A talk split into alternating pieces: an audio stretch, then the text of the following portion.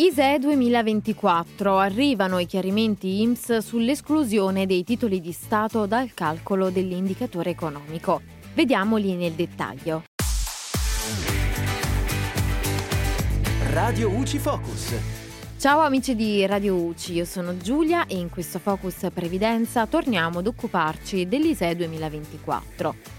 Come sappiamo, la legge di bilancio 2024 ha escluso dal calcolo dell'ISEE, fino a un limite massimo di 50.000 euro, alcuni rapporti finanziari necessari a determinare il patrimonio mobiliare. Nello specifico si tratta dei titoli di Stato come i buoni ordinari del Tesoro, i buoni del Tesoro poliennale e così via, e i prodotti finanziari di raccolta del risparmio con obbligo di rimborso assistito dalla garanzia dello Stato, ad esempio i libretti postali.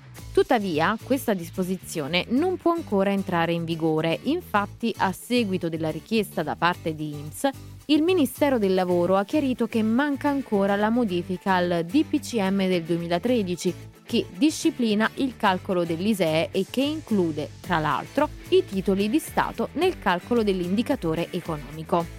Perciò, con il messaggio numero 165 del 12 gennaio, l'Istituto spiega che, in attesa di questa modifica, i documenti da presentare relativi al patrimonio immobiliare rimangono gli stessi.